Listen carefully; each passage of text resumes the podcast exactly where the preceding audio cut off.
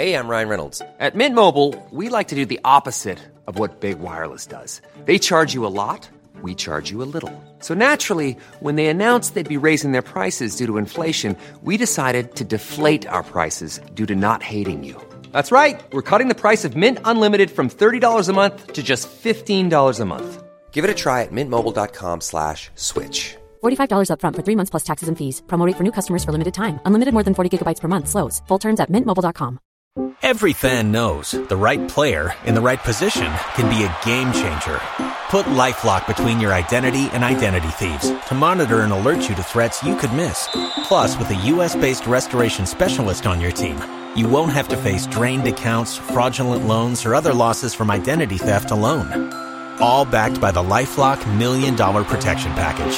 Change the game on identity theft. Save up to 25% your first year at LifeLock.com slash aware. One day, the coach for the boys team asked me, do you want to play a real game with real referees, with real goals? Yes. Then he said, well, because we didn't have, you know, girls or, or women's soccer back then. So he said, well, we need to cheat a little bit. And I knew that you shouldn't do that, but I listened to him and he said, we just change your first name. Okay. So instead of Pia, we call you Pelle, and that's a boy's name.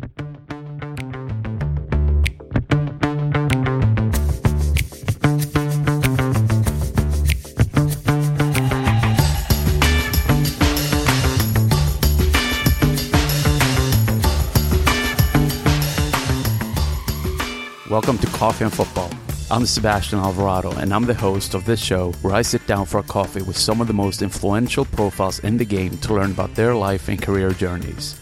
We're now back after a little break with an amazing lineup of new guests.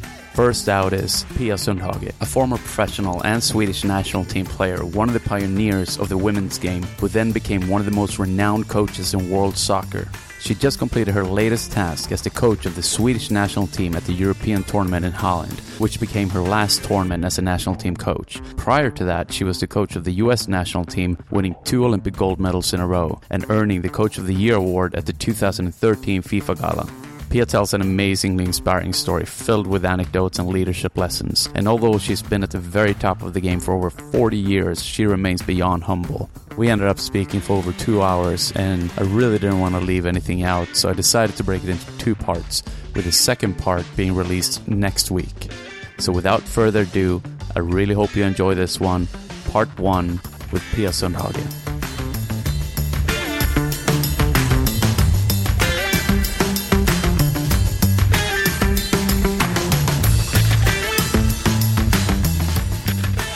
Pia Sundhage, welcome to Coffee and Football. It's it's a pleasure to to meet you first and foremost, and obviously an honor to have this conversation with you. So, um, or actually, I should say, it's uh, nice to meet you again.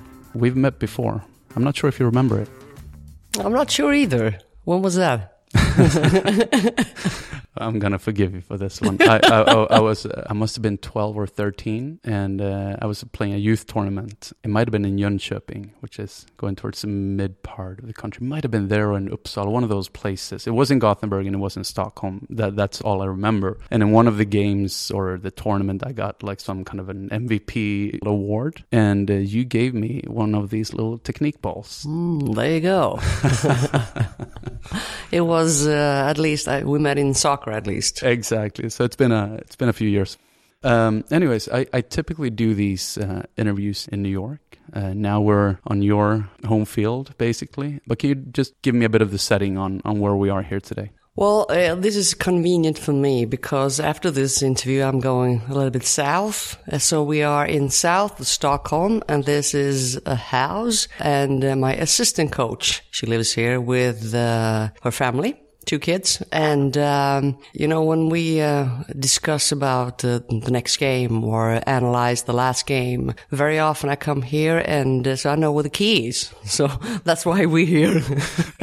we had to get in through the via the garage, and there was a hidden key in there somewhere. Uh, since the theme of this is coffee and football, and we have been drinking coffee, but how do you like your coffee? Uh, strong and with a little bit of milk. Yeah, had a good taste and uh, strong and well made. And and you've been home now, well, in, in Sweden and in Stockholm for, for a little while, coaching the Swedish national team. Does it feel like home home for good? Because you've been on the road for several years before that, Mm-hmm. which comes with a certain lifestyle and routines. And Yeah, you know, uh, it's it's a little little bit unusual fact that I um, actually leave my country. I love my home, so to speak. Uh, but uh, this soccer ball opens up a lot of doors and um, uh, makes me um, brave. The courage to leave my country, and I've done a couple of times. So in, in, the U.S., I've been there, you know, three times, different times, and um, when I left, uh, you know, when I got got the job to be the coach for the U.S. team, that was a dream. Uh, and could imagine to coach the best team in the world. Uh, and after five years, I got an opportunity to coach a Swedish team, and uh, we hosted the European Championship. So that would was my probably uh, my first thought was great to come back home and coach my, my own country. And I've been here for this is my fifth year. I'm ready to open up another door because this is the last thing I'll do uh, with the national team. So after the European Championship, I don't know exactly what I'm going to do. how does that feel? Exciting. Uh, honestly, I thought going back to Sweden in 2013, I, I thought I would stay here now. Enough of this traveling. But, you know, if you ask me today, you never know because again, the soccer ball opens doors and, um, you know, I love to be on the field. Two goals, green grass, great players who wants to improve the game. Uh, that's, that's all I need. And that's something obviously we have in any place in the world. So on Correct. that note, if you just could pick any place and go and coach, are there any thoughts like that? I could go anywhere. Uh, That's that's a nice part of it because uh, I've been in different cultures. Yeah, I've been in Norway, I've been in, in China, and, and but uh, the fact that even though I don't speak Chinese, uh, there is a soccer language, and I just love that. Uh, I, I breathe soccer, and and the reason why I dared to be an interview with you is because of that soccer ball. I've been around people uh, who wants to um, uh, improve, and, and it's all about the environment and performance. And uh, we, we have in common the soccer ball. So if it's uh, outside Stockholm, outside Sweden, or anywhere, would do. Yeah, we look forward to to seeing what where that brings yeah, let's you. see. Maybe you'll, you'll just stay home and lay back and read a book. You never play, know. And, and play your guitar. yeah. Uh, so yeah, as you mentioned, obviously we're here in the in the lead up before the your final tournament, the European Championship that's coming up in in the Netherlands. We all remember last year's uh, fantastic uh, Olympics final. Hmm. But w- what are the feelings going into this, you know, last tournament? You know, I get used to the feeling, first of all, the last couple of months. And um, what we do right now is to make sure that uh, we do whatever it takes, try to find uh, certain things we could do better, improve, or uh, do in a different way. In what sense? Well, everything pretty much. Uh, we talk about the way we play, the the way we behave outside the field. Uh, we want to be generous, uh, you know, to create that environment. You know, we want to bring out the best performance in each other. And that's all, almost a mantra. You, you say it over and over again and I keep on reminding them, this is the last thing we're going to do. So make sure you enjoy, enjoy the moment. I remember I said that very often with the US team because we were winning and winning. You know, yeah, check another game, check another game. But please stop and, and enjoy the moment. So for me, uh, soccer is so much more than a gold medal or a silver medal. It's uh, my way to live and I really want to enjoy life. Yeah, I hear you on that. Even though it's sometimes easier said than done, and it's a perspective that we tend to forget a bit. Um, and I want to get back to this, I, um, but I'd like to ask you a little bit. I'm just interested in, in knowing what's a, a typical day for you, and do you have set routines and a set time that you get up? And Wow. I, I don't have a typical day. That's, that's, I think that's great, this part of this work, actually.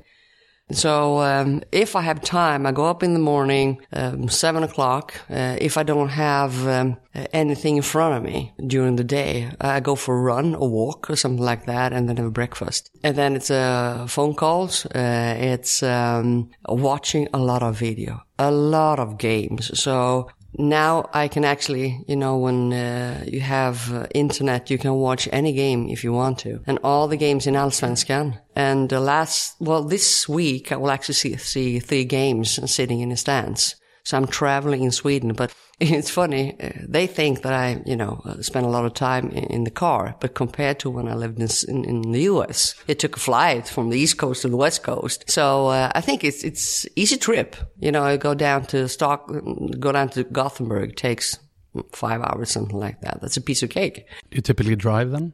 Very often I do that because that makes me uh, freedom to because if I will swing by Eskilstuna, for instance, I can do that. And, um, and sometimes I take the train. I like to take the train. That's the, for me, it's the best way to travel, actually. Yeah, I agree.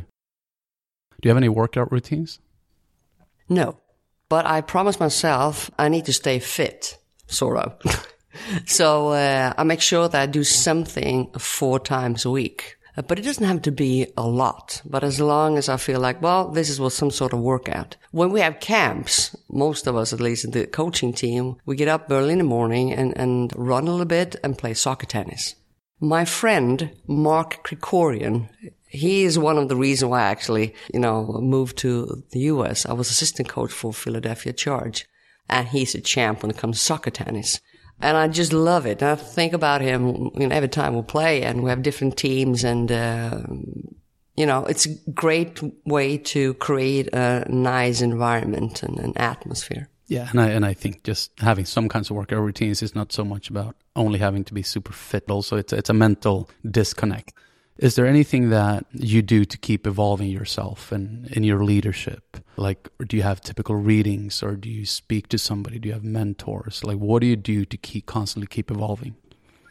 Uh, I have uh, two mentors, and uh, none of them understands anything about soccer, which I think is great. But they are old women, and uh, they know leadership. And um, once in a while, once a month or something like that, I talk to them. Sometimes we have a meeting and reflect on my coaching.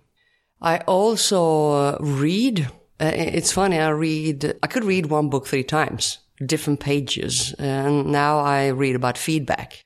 I take some notes and um, I just stop and, and reflect because I think there are many coaches that they are saying very good things, you know, express themselves in a wonderful way. But uh, what separates a good coach, I think, from a very good coach is you actually go from words to action. It's so easy. Like yesterday, I had a, a speech, and, and uh, I think I, you know, a couple things that's clever and it's good. But after that, I sit down and think, do I actually go from words to action? And that's the hardest part because, um, you know, sometimes you don't. Ah, shoot, could have done better. Uh, but it's a reminder. I, I, do believe it's important to reflect what you're actually doing. And then I have sisters, I have two brothers as well, but those three sisters, they, in some sense, they, they uh, have been leaders and just have a chat with them. It's so refreshing because they don't know anything about soccer and they look at the problems or the issue we're talking about in different ways. And, and uh, it's eye opener very often.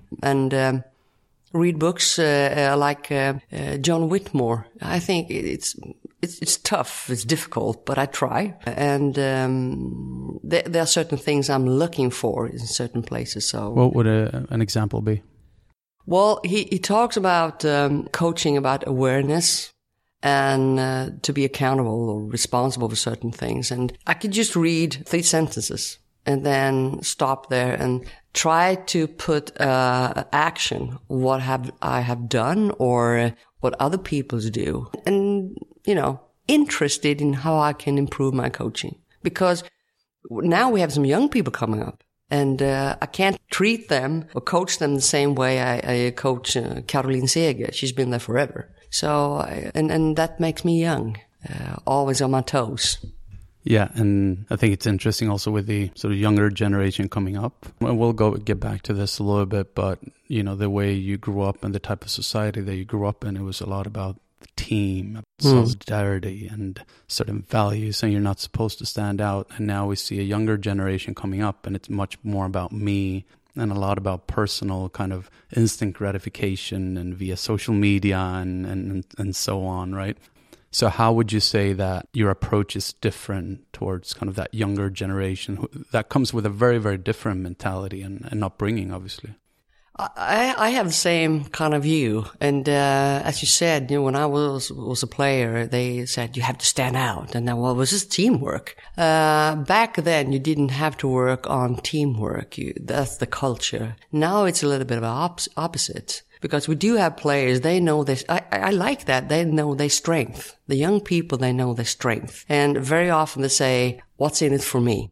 Which I think is good but they, I try to remind them of this is a team game. You have to, you know, uh, play with somebody. So I think sometimes they forget to turn around and ask your teammate, what could I do for you? Because for me, that is teamwork. You, you help each other out because I do have my strength. Uh, correct. But I also have some weaknesses. So, and, and you need to get some help, but also give some help to your teammate.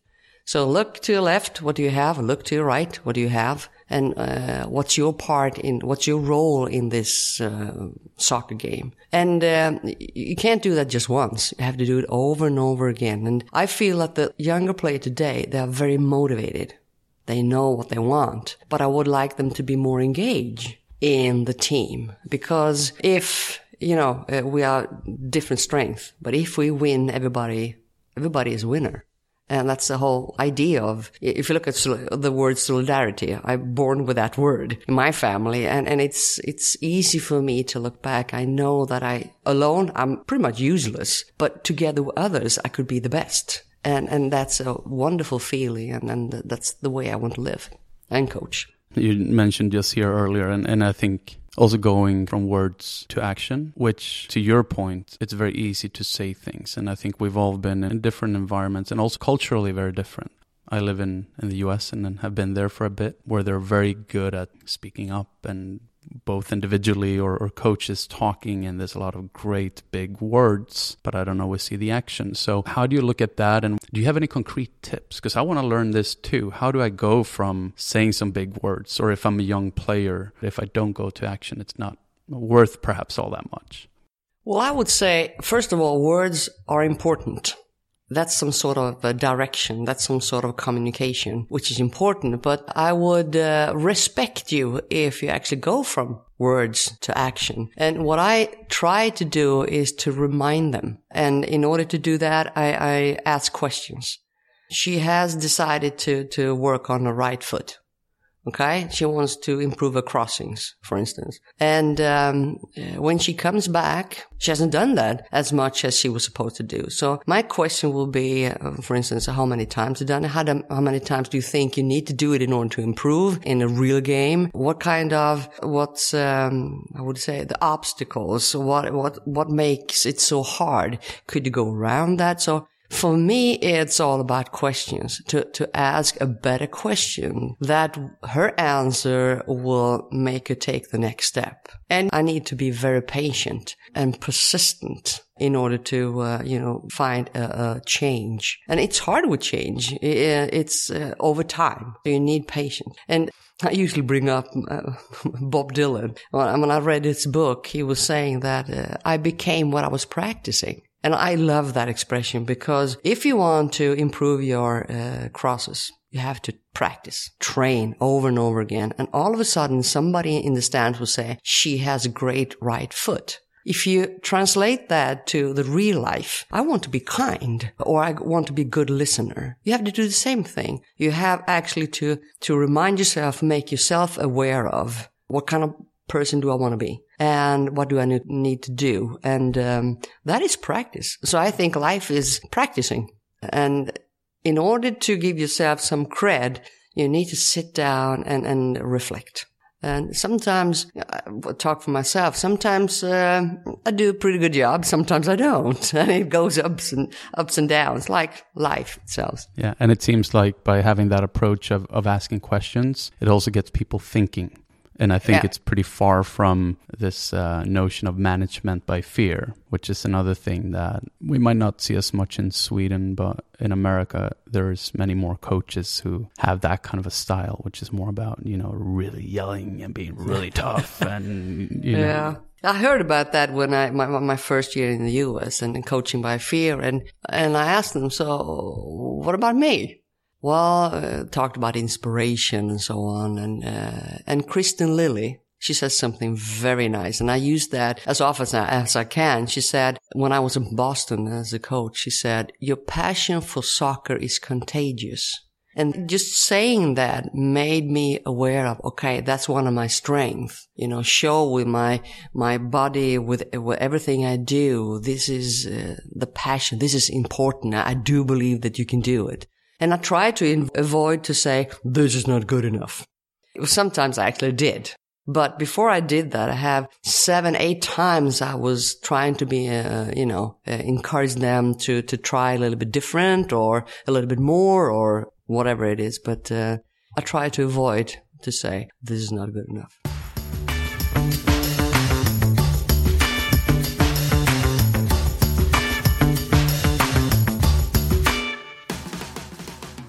Picking up a little bit on the we mentioned uh, solidarity briefly, and, and obviously that comes from uh, your upbringing. You were born in Marbäck, which is a yeah. little town. Yeah. outside of a, another fairly small town called Ulricehamn in 1960, February 13th.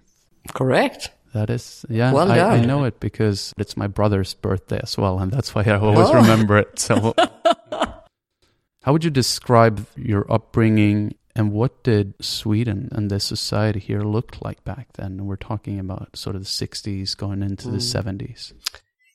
Well, I was lucky because I had grown up people, uh, uh, smart, clever, and they uh, paid attention to me. I'm six years old, and instead of just toss the ball, I want to kick the ball. And that was very unusual. I was the only girl that wanted to play soccer. And, uh, you know, I played every day with the boys, my neighbors. And one day, the coach for the, the boys team asked me, do you want to play a real game with real referees, with real goals? Yes. Then he said, well, because we didn't have, you know, girls or, or women's soccer back then. So he said, well, we need to cheat a little bit. And okay, I knew that you shouldn't do that, but I listened to him and he said, we just change your first name. Okay. So instead of Pia, we call you Pelle, and that's a boy's name. And I thought, okay. And I think uh, people in that Marbäck thought I was a little bit weird, unusual, strange, but that was okay because I was a happy child. And the same thing with my mom and dad. They uh, they had no clue about soccer, but they saw that I was happy. So I played for two years, and my name was Pelle. that was fine. We're just playing. And then I moved to uh, we moved uh, to Ulricehamn.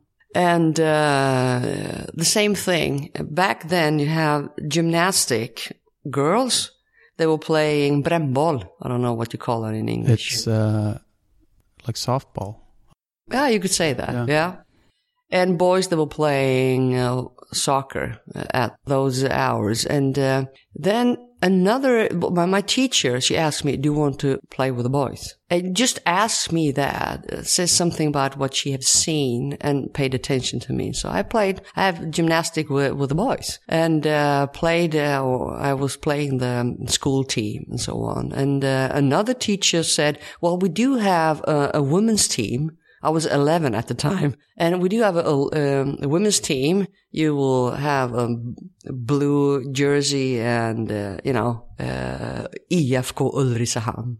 So uh, I went over there and I played with old women.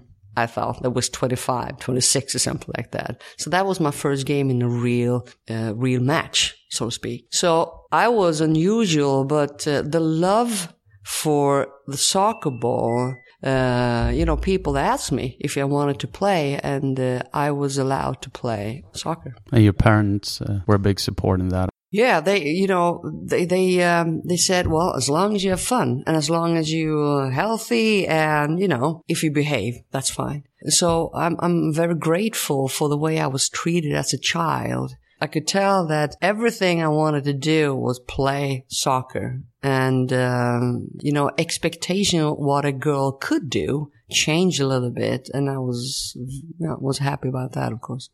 What did your parents do for a living? My mom, she, uh, waitress all her life, and my dad, he uh, bus driver pretty much all his life as well. What's interesting, you mentioned that they had, well, really no clue about soccer, but still providing that kind of support and making sure they had fun. Uh, what would you say was the most kind of important advice that they gave you that you carry with you today? Enjoy.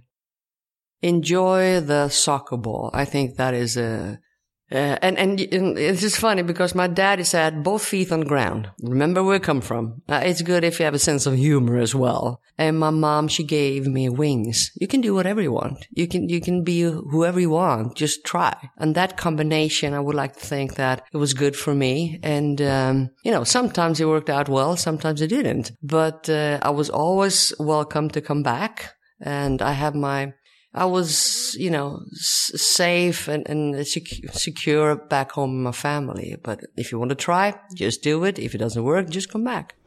And then you ended up moving because of soccer to one of the sort of bigger teams and better teams. Uh, do you remember that moment? I do. Uh, I remember I watched uh, just a couple of seconds on TV when Sweden played against Finland. This is 70, 73. And I was 13 years old at the time. And I thought, hmm, that seems to be cool. I could do that.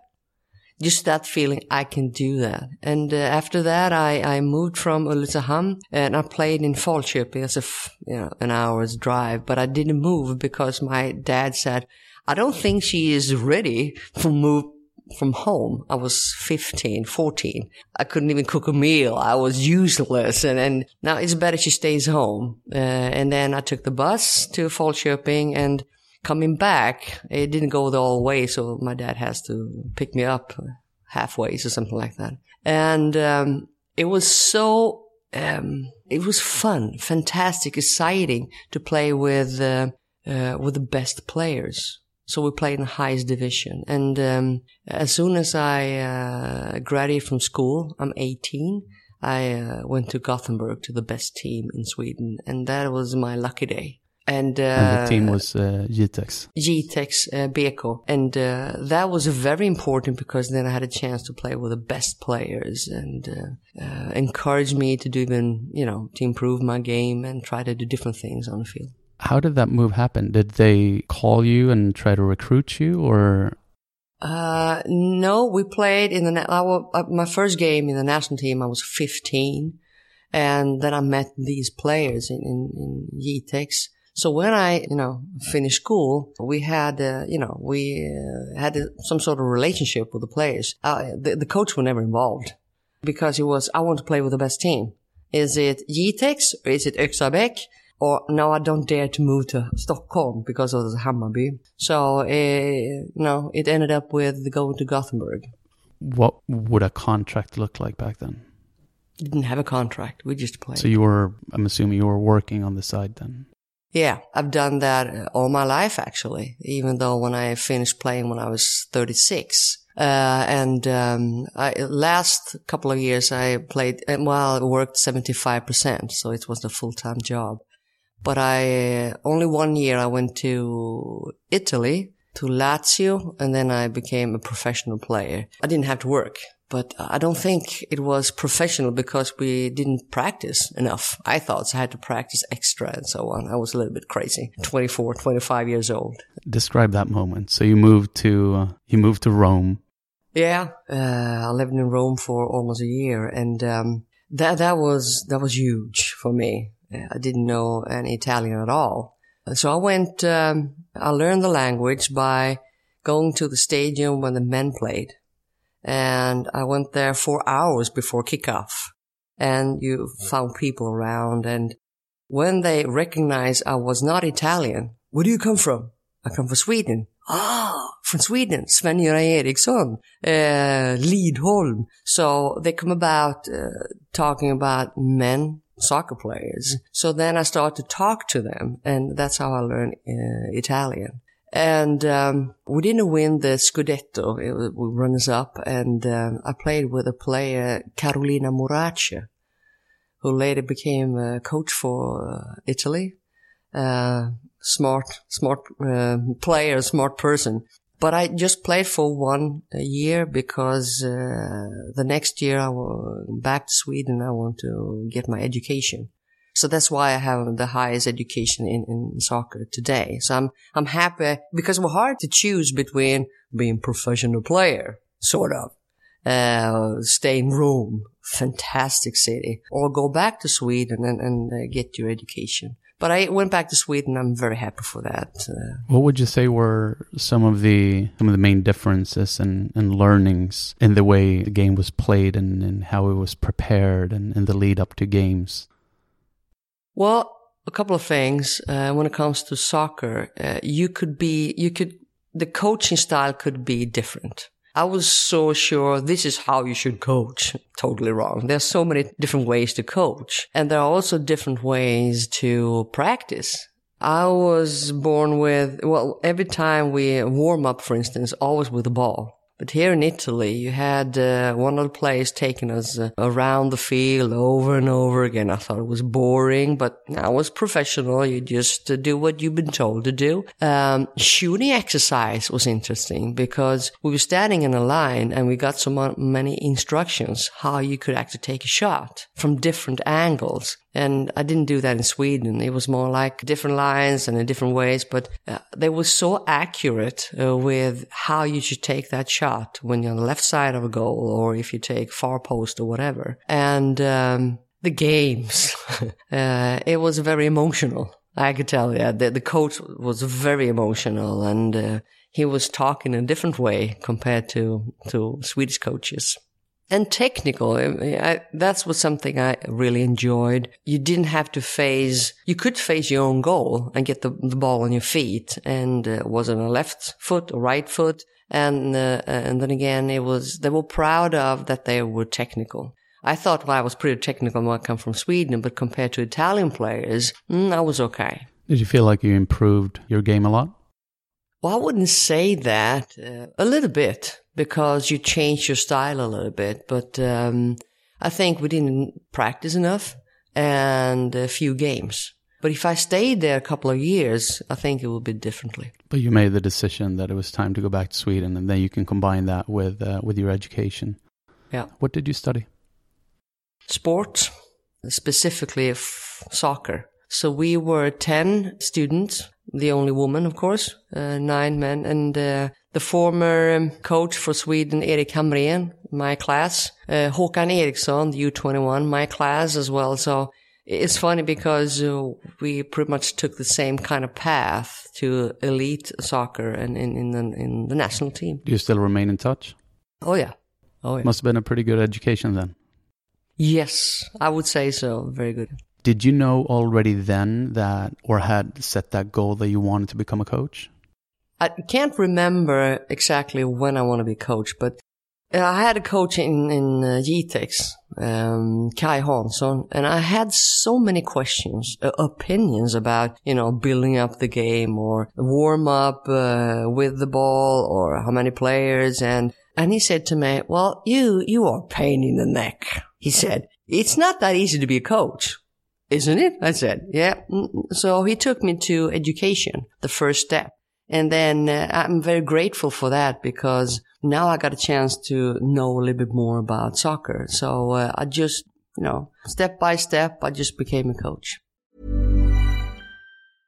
Hey, I'm Ryan Reynolds. At Mint Mobile, we like to do the opposite of what Big Wireless does. They charge you a lot, we charge you a little. So naturally, when they announced they'd be raising their prices due to inflation, we decided to deflate our prices due to not hating you. That's right. We're cutting the price of Mint Unlimited from $30 a month to just $15 a month. Give it a try at mintmobile.com slash switch. $45 upfront for three months plus taxes and fees. Promote for new customers for limited time. Unlimited more than 40 gigabytes per month. Slows. Full terms at mintmobile.com.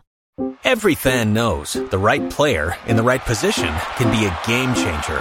Put LifeLock between your identity and identity thieves to monitor and alert you to threats you could miss. Plus, with a U.S.-based restoration specialist on your team, you won't have to face drained accounts, fraudulent loans, or other losses from identity theft alone. All backed by the LifeLock Million Dollar Protection Package. Change the game on identity theft. Save up to 25% your first year at LifeLock.com slash aware. How would you today describe your coaching style?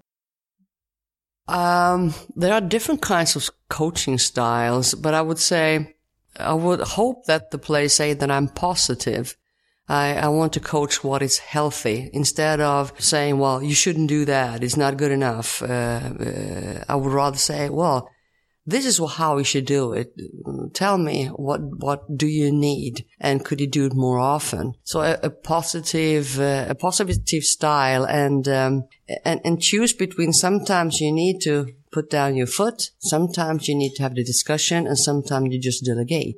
And uh, in order to do that, you need to know your players. So hopefully Kristine Lilly is right. My passion for soccer is contagious because they listen and, and uh, they get the, you know, the message come across the players. It seems like you've maintained a pretty consistent line, so to speak, even though you've gone from all the extremes. Yeah. and in China as well. Exactly. So, but uh, I would say that um, there is, first of all, I need to know who I'm coaching. What's the kind of group? Uh, and, and, uh, that's the first part of it. What do they expect? Because that's different from the US team, Chinese team, and Swedish team, of course. But at the same time, uh, keep my values. Uh, and keep um, yeah, my personality and put that together. And in order to be successful, I really do need a coaching team behind the team, so to speak. So because I, I, I know my, my weaknesses, I know my strength. And um, uh, my weaknesses, I have to look around because I have people around me. And I got some help from uh, from people in the U.S. to pick the right coaches and the medical staff and so on. And the same thing in Sweden. So I made sure that I have people I want to work with and they are not like me. They are different. And in, in total, you know, I try to keep my, my personality. And, and then again, like my mentor said, who are you? Well, I know who I am. Well, are you sure? Yeah. And then I had to reflect uh, what kind of um, what kind of signs and, and how people how they look at me. But then the next question was, who do I want to be? Because I want to um, improve my coaching. But overall, I, I feel my dad and my mom, you know, both feet on the ground. Don't take yourself too seriously. Uh, a little bit of, of humor would, would make some good. And you can do whatever you want if you really try. Where does your confidence come from? I would think it comes from uh, both the, the, the, soccer ball. Uh, I'm good at it. So, uh, and, but also comes from, to get distance from this performance, it comes from my family. You know, you're good. No matter if you kick the ball into the goal or not, you, you will do. That's fine. Uh, you hear you, you, my sister. And, um, I think that combination with environment that I'm, I'm okay, even though I'm not playing or coaching. And at the same time, the courage, uh, I think that the, the soccer ball, again, opens up a lot of doors. And I remember clearly when I went to LA, uh, this is, um, 2007, December, my first camp in LA, sitting on the, on, on the plane thinking, what am I doing? And I, I told myself, if, if I'm not successful, it doesn't work. Actually, I could take the same plane back because I do have my family back. And I, think that kind of thoughts, you know, I'm, I'm relaxed and I, sometimes it goes very well, sometimes it doesn't. So since you touched on it, your first time in coaching the US national team, but just to rewind the tape a little bit, take me through that moment when you received that phone call and somebody asked you, are you interested in this job? Yeah, he told me, uh, I think it was Gulati. Yeah, he called me and he said, you got the job. This is was the second time because I, I went to an interview two years earlier, I think. But I got the so job. So they had called you. Yeah, they called. Yeah, they, he called me, and I picked up the phone, and I, uh, well, we want you to be the coach for the U.S. team. I was just shouting straight out, and uh, my friend, uh, she she just looked at me, and Gulati said, "I take that for a yes. You want the job? Yes, yes." And I was thrilled. I can still remember that moment. I know Where exactly. were you? I was in Örebro at the time, uh, in a corner of a, a, room. I know exactly where I was. And I put down the phone and I said, oh, shoot, I am the coach of the U.S. team, best team in the world. And then we start well, have to plan when I'm moving and so on, and a lot of paperwork and you know. But uh, that was um, a fantastic moment in my soccer life. And then what happened?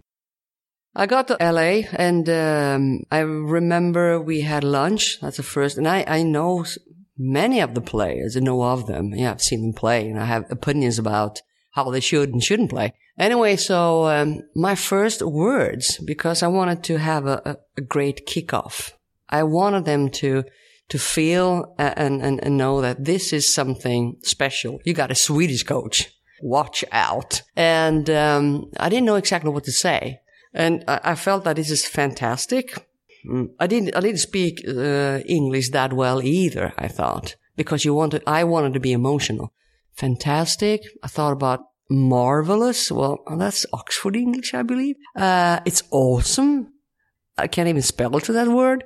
So what should I do? And I thought about change. So I was standing in front of all the players and the first thing I said to the players was, Come gather round people wherever you roam and admit that the waters around you have grown and accept it that soon you'll be drenched to the bone.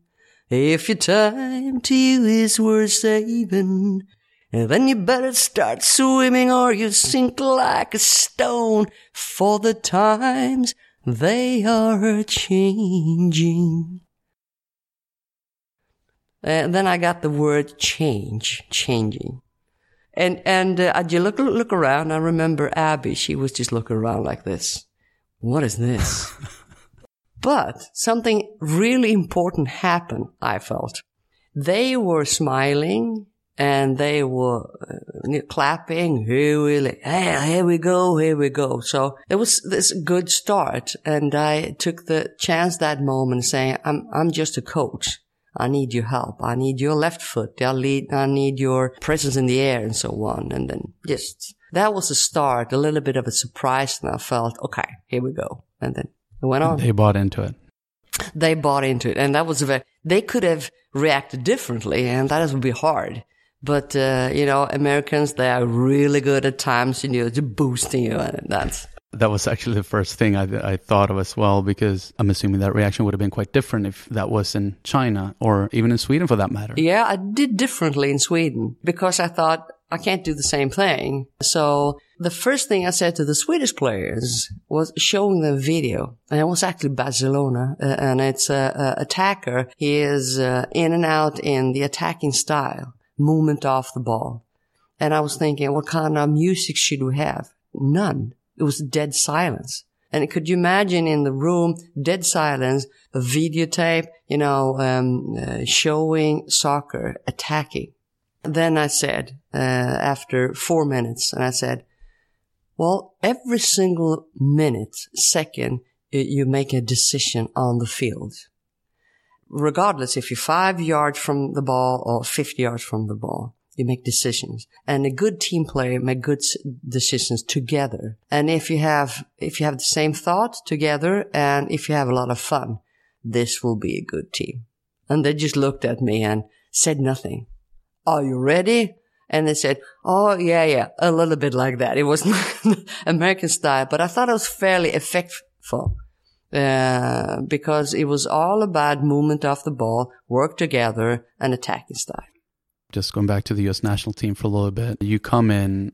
I believe you had about nine, maybe ten months to to prepare. Eight. Eight months uh, for the Olympics in 2008 in stepping into that and start working with a team, what were some of the things that you identified that you really needed to work on? Well, first of all, that change, because I'm a, a new coach, it can't be too big of a change because they will lose their confidence. They will be confused. But it also it couldn't be too small because they wouldn't recognize it. So it has to be something in between to make the difference. And, and you have to keep in mind, this is a very good team. Uh, I think so many coaches could have won that uh, Olympics with that team I had 2008. The thing for me was I felt that uh, they went on to the next game over and over again without, you know, well, reflect and analyze. So my biggest job thought, I thought was keep possession a little bit longer in the attack, higher up in the field, and um, enjoy when you win the game. And analyze when you, what was good? We won the game 3-0. Great. Three goals. That's good. But how did we come up with those, all those chances or how could we defend in a good way? When it comes to defending, uh, you, I come from what we would call zonal defending in Sweden. And I know that April Heinrichs and the other coaches have done the same thing, but I wanted to, well, try to improve that a little bit. And uh, that took a while. Uh, not so much in the, in the back four, but in the midfield. So it was some tactical stuff, but it just tweaked a little bit because I had a good team. It's fun because I, I usually say that they made me look good. It's, it's a good team. So in eight months, you can't do that much, but we did it together and, and, uh, I remember the first game against Norway, we lost that game, our f- very first loss. But the way we regrouped and, and uh, perfect for American team, you know, coming back and do better. The, the, players helped us quite a bit by the way they reacted. And you obviously had some very strong personalities uh, on that team, oh, yeah. some some pretty big star players. Oh, yeah. Were there any things that in your leadership you needed to change or approach differently in dealing with those types of personalities? Nah, it was something happened. It was uh, we played Brazil just before we the send off game. Abby Wambach she broke a leg, so we lost uh, the big star. And um, uh, so many good things happened then. And by the way, my assistant coach Jill Ellis, uh, she was smart enough. Uh, instead of putting another attacker in her spot, Abby Wambach. She said, why don't we play Angela Hucles? And that was a winning move. And I was thinking, Angela Hucles, she's a midfielder. Um, she's fairly good technique. Um, she's calm and, but she was the link between midfield and forward. And I would say when I look back, the fact that I listened to Jill Ellis and uh, her way to analyze this specific moment and not, uh, you know, when Abby goes down, well, it is what it is. you have to move on. And we were not emotionally well carried away. We just start work on. And uh, I think that's a, that's a winning moment. The fact that I listened to Jill we had Angela Hucles in that position and um, eventually won the Olympic gold medal.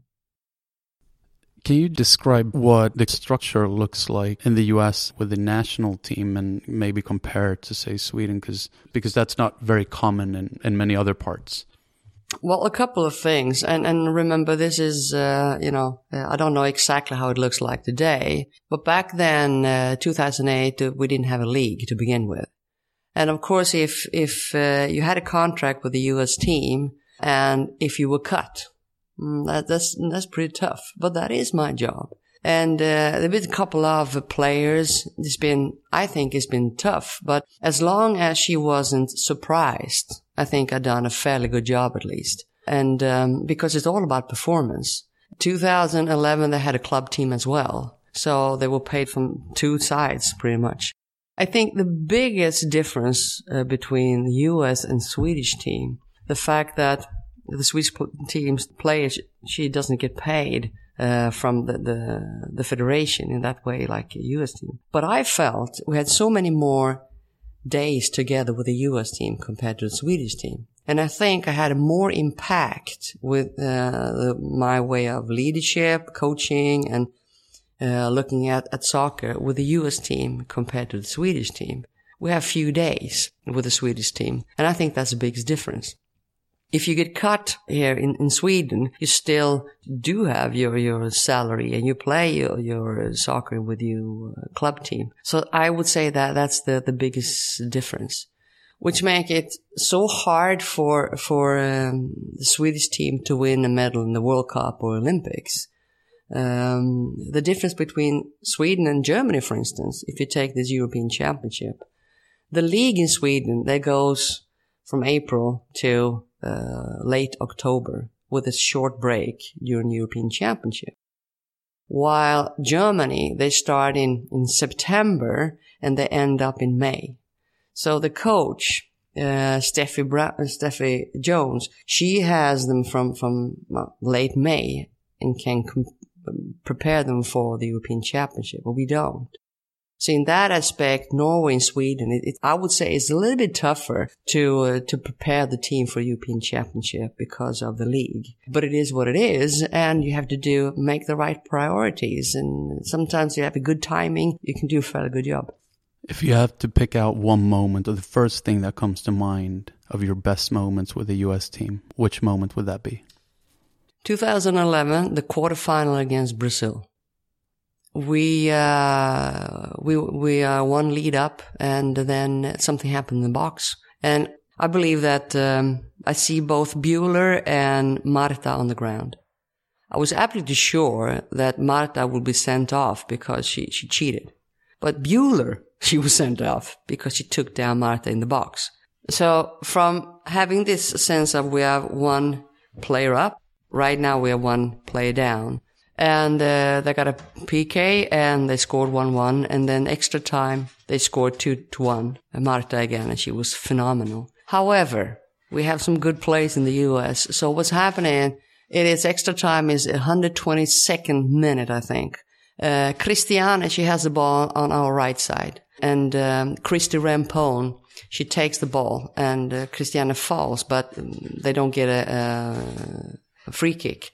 And Christie plays the ball into Carli Lloyd. She takes a couple of steps, heads up, played wide to Megan Rapinoe. And I'm thinking, Megan Rapinoe, we worked on crosses on the far post, on the far post. Could you please put it on the far post? And I was looking at, where's Abby? Where's Abby? It takes forever. I can see the ball flying. It takes ages. And when Abby, with her perfect style and presence in the air, when she heads the ball and, and score that 2-2 goal and then win on, win on PKs. That is my moment in, in my soccer life as a coach. It has been a huge, wholehearted effort from the States. Rapinoe, Wambach! 2-2! That's what you call USA razzle-dazzle! It's almost like a movie. But if that had been an American movie, I'd say, oh, that's just typical boring movie. But this has happened in the real life.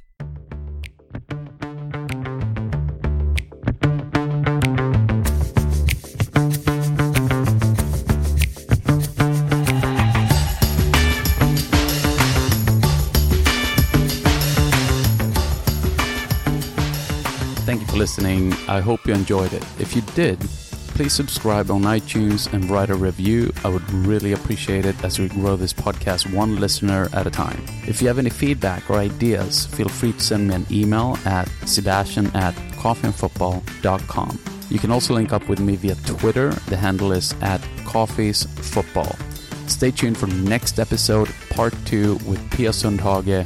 It will be another amazing one. Thanks again and have a great week.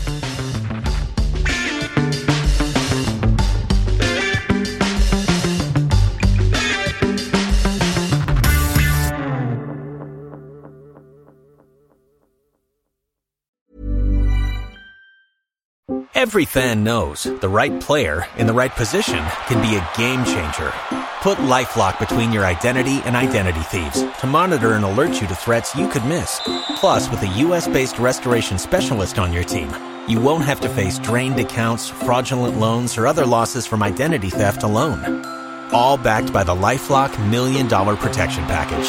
Change the game on identity theft. Save up to 25% your first year at LifeLock.com slash aware.